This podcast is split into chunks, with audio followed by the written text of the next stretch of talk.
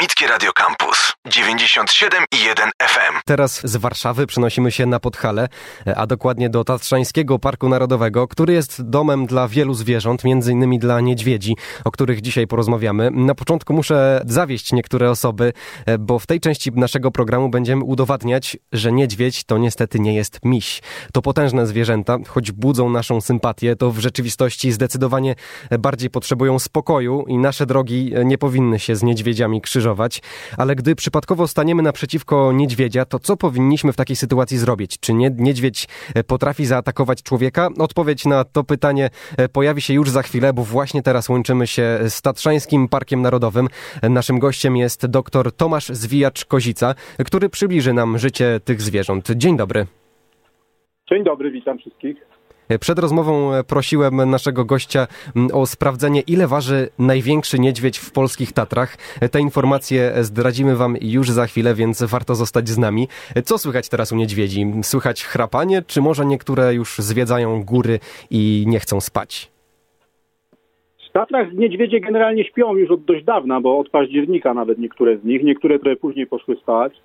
No ale jak to jest zwykle, co roku się to zdarza, tak i w tym roku w trakcie zimy ślady niedźwiedzi były obserwowane, więc któryś tam y, prawdopodobnie źle się ułożył i na chwilę gdzieś się przeszedł po terenie, po lesie, szukając nowego miejsca, a może wrócił też w to samo miejsce, gdzie, gdzie wcześniej już gawrował. Niemniej, no tak jak mówię, u nas niedźwiedzie mają dobry sen, raczej chrapią, czasem wyjątkowo się zdarzy, że któryś stanie i się troszkę przebiegnie.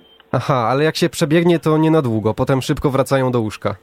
Tak, raczej nie na długo, raczej zaraz gdzieś znika, zaszywa się w innym miejscu lub w tym samym i, i znowu go nigdzie nie widać. A kiedy niedźwiedzie decydują o tym, by zapaść w sen zimowy? No więc tym jest bardzo różnie. Tak jak mówiłem, u nas pierwsze już w październiku poszły spać. Wiemy o tym, bo mamy niektóre niedźwiedzie z obrożami telemetrycznymi i widzimy, jak się przemieszczają, więc już od października, od połowy nawet października niektóre niedźwiedzie siedzą w jednym miejscu i prawdopodobnie gawrują. No czy one śpią, czy, czy tylko sobie leżą spokojnie, to też no, tego nie wiemy, prawda, bo tego obroże nam nie powie, ale widzimy, że się nie rusza z jednego miejsca, cały czas w tym miejscu przebywa, więc, więc zakładamy, że jest to już gawrowanie sen zimowy. A niektóre dłużej, niektóre jeszcze w grudniu, w grudniu były aktywne początkiem grudnia. To się zale, to zależy też od, od tego, jaka jest pogoda, ale nie tylko, bo na przykład mieliśmy taką sytuację bodajże w zeszłym roku, że bardzo był ciepły październik, wręcz gorący, upalny a mimo to niektóre niedźwiedzice poszły spać w tym upale właśnie. Znalazły sobie jakieś zaciszne miejsce, gdzieś nienasłonecznione, zacienione, chłodne i tam się ułożyły. Także tu czynniki są bardzo różne. Nie do końca też decyduje o tym brak pokarmu. No być może to są czynniki, no jest splot zapewne czynników zewnętrznych i wewnętrznych, bo jeśli niedźwiedź już na tyle się otłuści, na tyle już tego tłuszczu zgromadzi, że, że praktycznie już może za, zapaść ten zimowy, to prawdopodobnie to robi. No, nie jest to do końca jeszcze tak do, doskonale rozpoznane zjawisko, zresztą to się zmienia w zależności od szerokości geograficznej, bo na południu, gdzie niedźwiedzie również występują, no w Azji Mniejszej na przykład, niedźwiedź syryjski, to praktycznie nie gawrują wcale niedźwiedzie. A na północy ten sen zimowy może trwać nawet pół roku. Także to się zmienia w zależności też od, od, od miejsca występowania niedźwiedzi. Po prostu, kiedy jest e, za zimno, wtedy niedźwiedzie stwierdzają, że e, w sumie lepiej by było ten trudny okres e, przespać. A jak do tego snu się przygotowują? Bo wiem, że wychodzą z zupełnie innego założenia niż ludzie. Nam dietetycy zalecają, by przed snem zbyt dużo nie jeść, a u niedźwiedzi jest odwrotnie. Tak, jest odwrotnie. Niedźwiedzie właściwie od snu się zimowego zaczynają przygotowywać już w lecie, bo w lecie zaczyna się okres opasania, tak zwanego po polsku, a bardziej naukowo się mówi na to hyperfagia, czyli generalnie nic praktycznie innego nie robią, tylko poszukują pokarmu, jedzą, jedzą i tyją.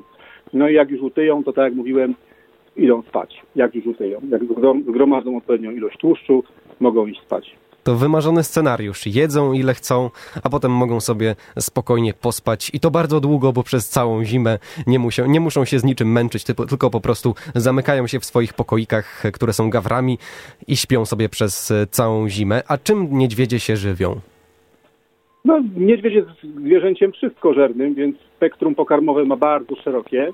W naszych warunkach tatrzańskich jednym z najważniejszych składników pokarmu niedźwiedzia jest borówka, borówka czarna, czarna jagoda po polsku, a po góralsku właśnie borówka.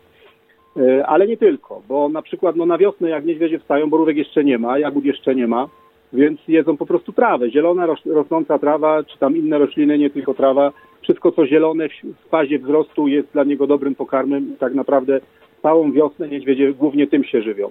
Oczywiście pokarm mięsny też jest przez nich mile widziany, ale jest na pewno trudniej go zdobyć. Jak się gdzieś padlina trafi, na przykład kozica z lawiny wygrzebana, jest zawsze dla niedźwiedzia łakomym kąskiem i dlatego obserwujemy właśnie często niedźwiedzie penetrujące obszary lawinisk, wy, wywołujące gdzieś tam spod lawin jakiegoś, jakiegoś e, truchła kozicowego najczęściej. Tudzież ofiary wilków gdzieś tam jakieś niedźwiedzie czasem przechwytują, prawda? Wilków mamy w Tatrach też sporo, polują na jelenie. Nie wszystko od razu zjedzą, co nie zjedzą, czasem niedźwiedź się na tym też może posilić. Białko zwierzęce u niedźwiedzi to jest także drobniejszego rozmiaru. Generalnie na przykład mrówki, larwy pszczół, larwy trzmieli, to co można gdzieś tam z ziemi wygrzebać, też niedźwiedź tym nie pogardzi. Także generalnie niedźwiedź jest wszystkożerny, wszystko go zadowala. Tylko liczy się po prostu zdobycie odpowiedniej ilości kalorii, żeby dobrze przygotować się do e, snu zimowego. I jeszcze chciałbym dopytać o problemy w śnie u niedźwiedzi, kiedy przebudzają się albo kiedy w ogóle e, nie zapadają w sen zimowy. Czy to ma jakiś związek ze zmianami klimatu? No u nas tego w Tatrach nie obserwujemy. W Tatrach jednak zima ciągle jest, chociaż są ciepłe, to czasem są jakieś takie skoki, no tak na przykład w tej chwili deszcz pada, wczoraj też było ciepło w Tatrach, ale pokrywa śnieżna się utrzymuje. Niedźwiedzie jak się zaszyły gdzieś głęboko, to nie odczuwają takich krótkich wahnięć temperatury, siedzą przykryte grubą warstwą śniegu, śniegu ciągle gdzieś tam mamy. W jakichś miejscach, gdzie tego śniegu często jest dużo też nawianego, odizolowany od wpływu warunków zewnętrznych. No jeśli gorzej się zaizolują, to rzeczywiście mogą wstać, wyjść, zmienić miejsce zamieszkania, prawda, jak zwłaszcza zacznie woda zalewać stopniejącego śniegu. Także u nas jakoś nie, nie mamy problemu z niedźwiedziami, które by nie chciały zimą chodzić spać. No, troszkę inaczej jest w Bieszczadach, prawda? Drugi ośrodek, drugi, drugi centrum występowania niedźwiedzia w Polsce. Tam więcej niedźwiedzi obserwuje się, które zimą nie zasypiają tak, jak powinny na całą zimę, ale to tam też może być związane nie tylko z ociepleniem klimatu, ale też z całą dostępnością bazy pokarmowej. Były takie badania, które wskazywały, że właśnie zaburzenia snu zimowego mogą wynikać z tego, że niedźwiedzie są tam dokarmianym generalnie. Nie tylko przez myśliwych, ale także przez fotografów, którzy wystawiają różne, że tak powiem, atrakcyjne kąski, żeby zwierzęta fotografować i potem piękne albumy wydawać. Także wpływ dokarmiania na sen zimowy niedźwiedzi też jest niestety zauważalny, a nie tylko zmian klimatycznych, czyli tych ciepłych zim. Co robi niedźwiedź po wybudzeniu? Po wybudzeniu niedźwiedź, no wbrew pozorom, nie rzuca się od razu na poszukiwanie jakieś bardzo intensywne pokarmu. Zwykle ma jeszcze rezerwę tkanki tłuszczowej i spokojnie ten metabolizm uruchamia. To też zależy od tego, czy mamy do czynienia z niedźwiedziem samcem, z jakimś większym, czy też z samicą, a jest zwłaszcza samicą z młodymi, czy też samicą z młodymi, które urodziły się właśnie tej zimy, bo pewnie wiecie, że niedźwiedzie rodzą się w gawrze, w zimą, w środku zimy, gdzieś na początku stycznia. Więc no najdłużej w gawrach i przy gawrach zostają samice właśnie z tymi młodymi. One aż do maja, do połowy maja mogą pozostawać w pobliżu otworu gawry, czy, nawet, czy tam gdzieś w okolicy bliskiej, nie w kilkudziesięciu metrów. No i tam próbują poszukiwać jakiegoś pokarmu, co nie jest trudne, bo tak jak mówiłem, wystarcza im zielona roślinność, świeża zielona roślinność. Natomiast samce na drugim, że tak powiem, polu, na drugim biegunie są samce, które zwykle gawry opuszczają i ruszają daleką podróż, wędrują dość daleko po drodze oczywiście żerują, ale pomału zaczynają właśnie wyszukiwać samic, bo pomału zaczyna się zbliżać okres rozrodczy ruja. Maj, czerwiec to jest właśnie pora godów u niedźwiedzi, także samice zaczynają wyszukiwać, samce zaczynają wyszukiwać samic, które mogą wejść w ruje, czyli samic samotnych, nie prowadzących młodych, bo samica póki, póki ma przy sobie młode, to właśnie w rui nie uczestniczy. Niedźwiedzie są bardzo dużymi zwierzętami i raczej kojarzą nam się z powolnymi ruchami, ale ja przeczytałem, że w rzeczywistości są bardzo sprytne i szybkie. Czy to prawda? Oj tak, tak, tak. Dokładnie ile biegać mogą kilometrów na godzinę, to przyznam się, że nie wiem, ale jest to na pewno powyżej 50 kilometrów na godzinę.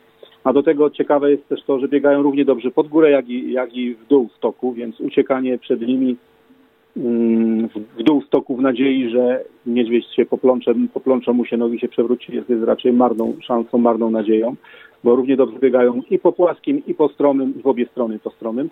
A co ciekawe, nasze taczańskie niedźwiedzie przynajmniej się również fantastycznie wspinają. No miałem okazję parę razy tropić niedźwiedzie i wspinać się po takim terenie, gdzie miałem duszę na ramieniu naprawdę i, i konieczne było użycie liny, żeby czuć się pewniej, a niedźwiedź spokojnie sobie, czy nie wiem, czy spokojnie, może też miał duszę na ramieniu. No niemniej jednak fakt, faktem jest, że wspinają się również po stromych ścianach skalnych. Nie powiem, że lepiej niż kozice, bo na pewno kozice są w tym lepsze, ale, ale na pewno lepiej niż nie jeden człowiek. Czyli mm, ucieczka przed niedźwiedziem raczej donikąd nas nie doprowadzi, ale o tym, jak zachowywać się, gdy spotkamy niedźwiedzia w Tatrach, porozmawiamy już za chwilę, e, bo teraz e, przyszedł moment na na największego niedźwiedzia w polskich Tatrach. Ile waży taki największy niedźwiedź w Tatrach, którego udało się zważyć? Jeśli chodzi o Tatry, to największego niedźwiedzia, jakiego uda, udało nam się odłowić i zważyć, to był 215 kg, z tym, że była to waga wiosenna, więc prawdopodobnie do jesieni ten niedźwiedź troszkę przytył i prawdopodobnie jak zaszywał się w gawrze poprzedniej jesieni, to też był troszkę cięższy. Pewnie ważył gdzieś o prawie 300 kg mógł ważyć. No niemniej jak go ważyliśmy w kwietniu, na początku kwietnia, to ważył 215 kg. Ale co ciekawe, myśmy prowadzili badania również w Bieszczadach. W Bieszczadach udało nam się odłowić niedźwiedzia o wadze 270 kg.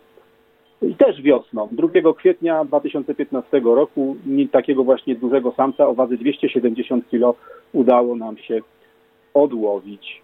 Czyli jeszcze bardziej, zaskak- jeszcze bardziej zaskakuje nas fakt, że e, te zwierzęta, mimo że są tak bardzo e, ciężkie, to jednak potrafią bardzo szybko się poruszać. Tak, dokładnie. Tu jeszcze dodam, że najcięższa samica, właśnie też w Bieszczadach złowiona i też na wiosnę, 20 marca, ważyła 190 kg. Samice zwykle są dużo mniejsze, na przykład tatrzańskie to o połowę są mniejsze od, sam, od samców, ale akurat ta bieszczadka ważyła 190 kg. A ile jest obecnie niedźwiedzi w Tatrach? Możemy mówić tutaj o kilkudziesięciu czy kilkuset? To jest bardzo trudno policzyć. Na razie nie mamy dobrej metody, żeby na to pytanie tak dokładnie powiedzieć, ale jest to rząd wielkości raczej kilkadziesiąt. Prowadziliśmy badania genetyczne w roku 2017-18 na podstawie zbieranych odchodów i analizy genotypu. Określiliśmy właśnie, że około 47 do nawet 70 unikalnych genotypów niedźwiedzia w Tatrach się pojawia. Przy czym nie wszystkie muszą tutaj być przez cały rok, bo jednak niedźwiedź, tak jak wspominałem, zwłaszcza samce, rusza w dalekie wędrówki. No niemniej przez, przez rok przewija się przez teren Tatrzańskiego Parku Narodowego około 55 niedźwiedzi.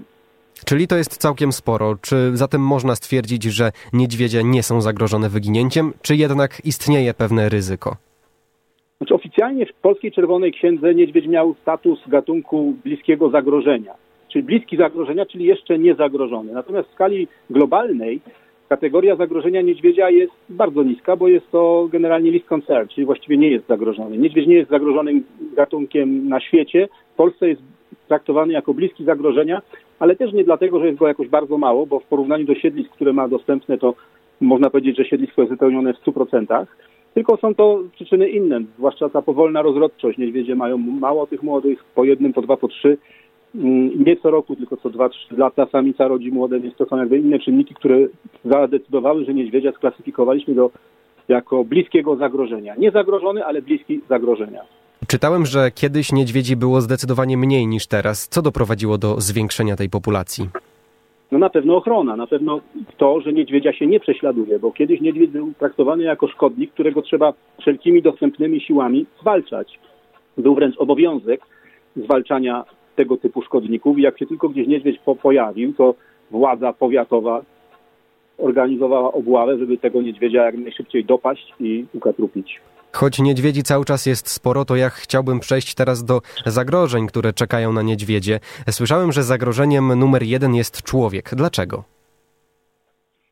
No cóż, no człowiek generalnie jest zagrożeniem nie tylko dla niedźwiedzia, ale dla wielu gatunków nie licząc jakichś tam mm, przyczyn naturalnych typu eksplozje meteorytów, prawda, gdzieś, które doprowadziły do wyginięcia prawdopodobnie dinozaurów, to jednak większość gatunków ginie z winy człowieka.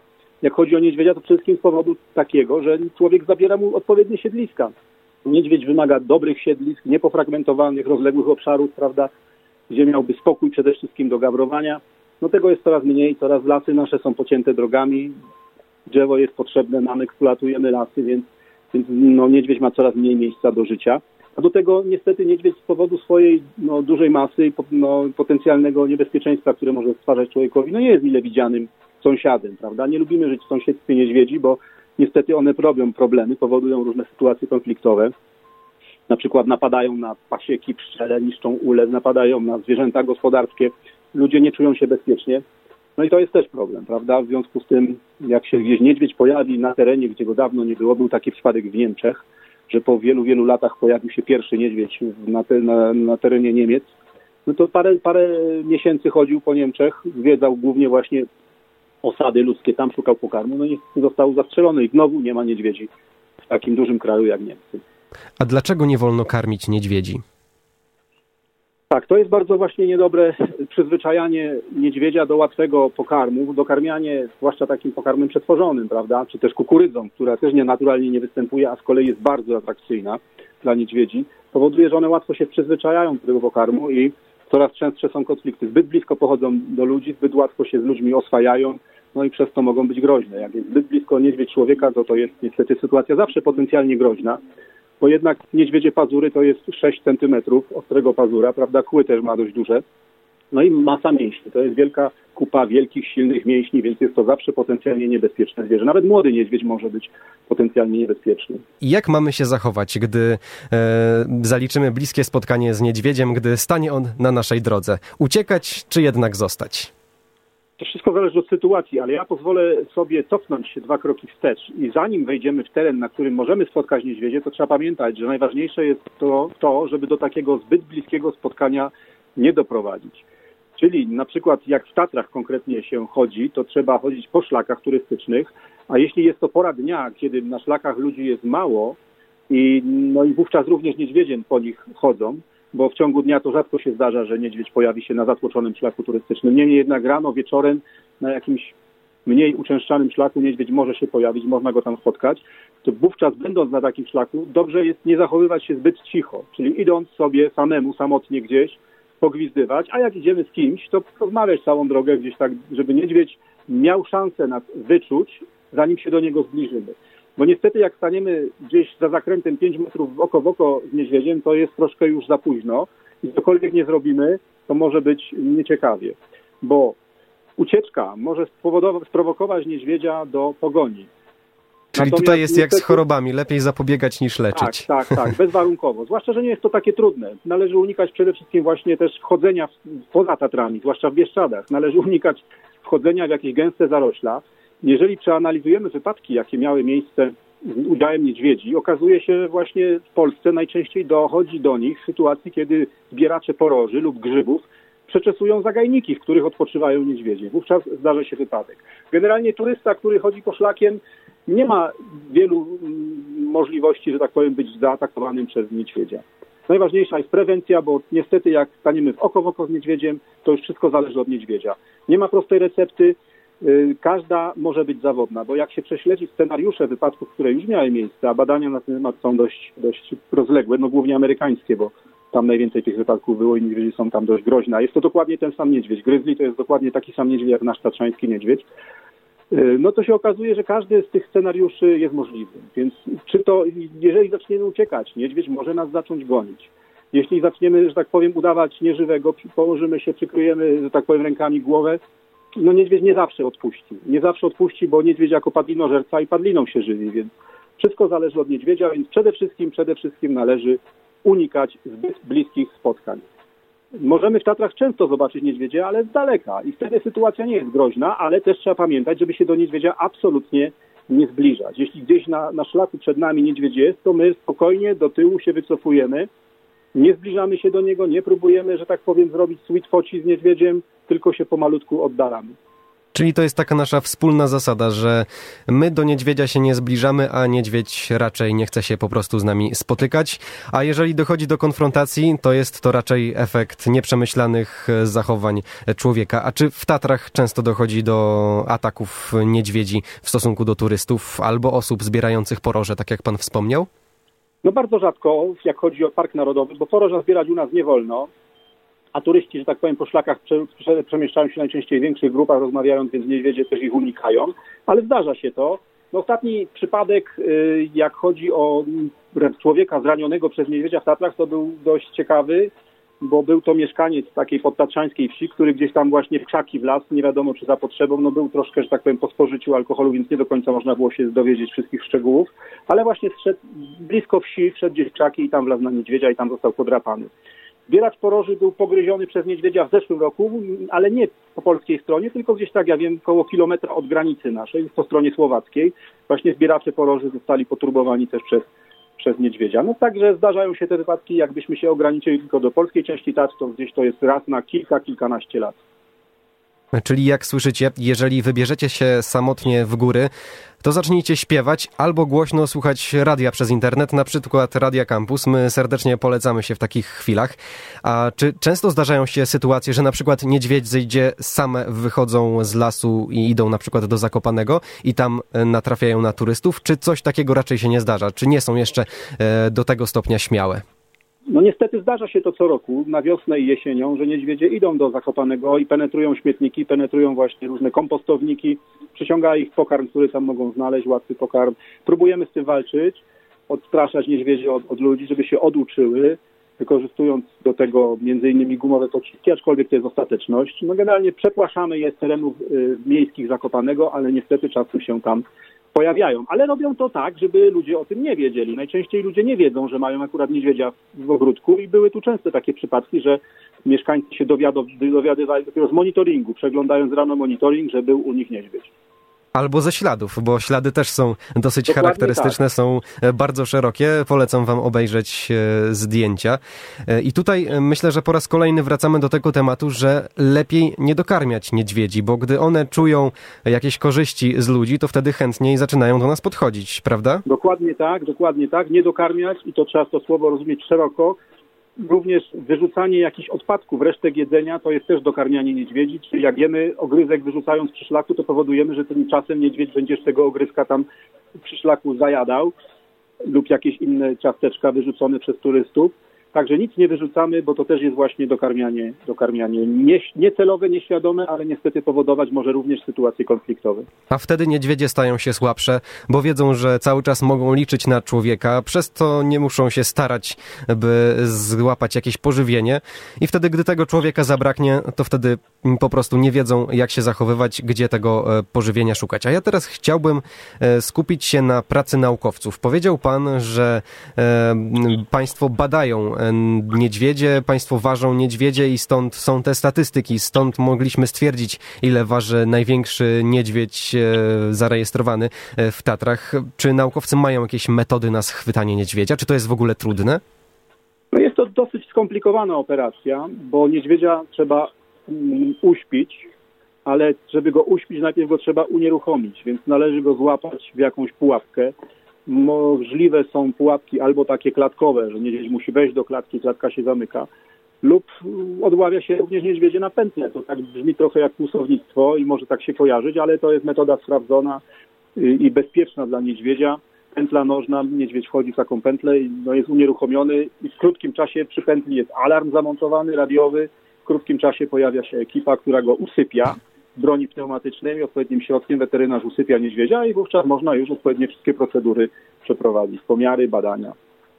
A czy są jakieś miejsca, gdzie występowanie niedźwiedzia jest najbardziej prawdopodobne? Mają Państwo jakieś takie swoje miejsca, że aha, jak staniemy w tym miejscu, to na pewno e, po pewnym czasie spotkamy niedźwiedzia? No tak, no to są właśnie te miejsca odwiedzane przez niedźwiedzie w Zakopanem, prawda? Wiemy, że on tam regularnie przychodzi, to właśnie w takich miejscach i odławiamy, bo to też te badania są jakby połączone też e, z odstraszaniem niedźwiedzi, prawda? To też jednym z celów tych, tych badań jest jakby ograniczenie sytuacji konfliktowych. Ograniczenie tych sytuacji, kiedy niedźwiedzie schodzą, schodzą do, do, e, do Zakopanego czy do innych osad, miejscowości. Więc wniosek z tej rozmowy płynie taki, że lepiej niedźwiedzi nie denerwować, lepiej się z nimi nie spotykać i raczej oglądać ich tylko e, i oglądać je tylko na zdjęciach, bo to jest dobre zarówno dla niedźwiedzi, jak i dla nas, bo nie jest zdecydowanie nie jest wskazane e, spod, bliskie spotkanie z niedźwiedziem, bo to się może okazać dla nas bardzo niebezpieczne. A o niedźwiedziach opowiadał nam dr Tomasz Zwijacz-Kozica z Tatrzańskiego Parku Narodowego. Bardzo dziękuję za tę rozmowę. Dziękuję. Radio Campus. Same sztosy.